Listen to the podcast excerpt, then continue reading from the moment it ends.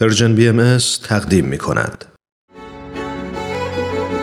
و ما این روزها که جهان و جهانیان با بحران مهیب و هولناک ویروس کرونا روبرو هستند و در حالی که صاحب نظران، کارشناسان، دانشمندان، سران حکومتها، مسئولین نهادهای اجتماعی، سازمانهای بین المللی، ملی و محلی با نگرانی و اضطراب بی سابقه شبان روز میکوشند تا شرایط بهتری رو برای حفظ و ایمنی شهروندانشون از فقیر و غنی، سیاه و سفید، زن و مرد تا کودک و پیر و جوان، خدا باور و خدا ناباور، خودی و غیر خودی ایجاد کنند. در ایران زمین ما همچنان شاهد دستگیری، زندان، ضرب و شتم، شلاق، صدور احکام ناعادلانه زندان و تبعید و حتی اعدام هستیم. از کودک مجرمان گرفته تا انسانهای بیگناه پیروان اقلیتهای دینی و قومی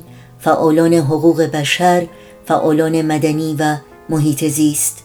زندانیانی که از حقوق انسانی و حقوق یک زندانی نیز محرومند و در شرایطی غیر انسانی به سر می‌برند.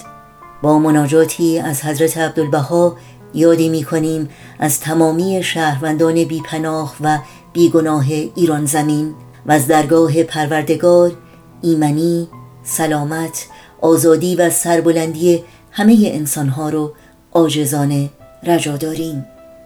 یاد شما در این روزها و در همه روزها زنده و پایدار.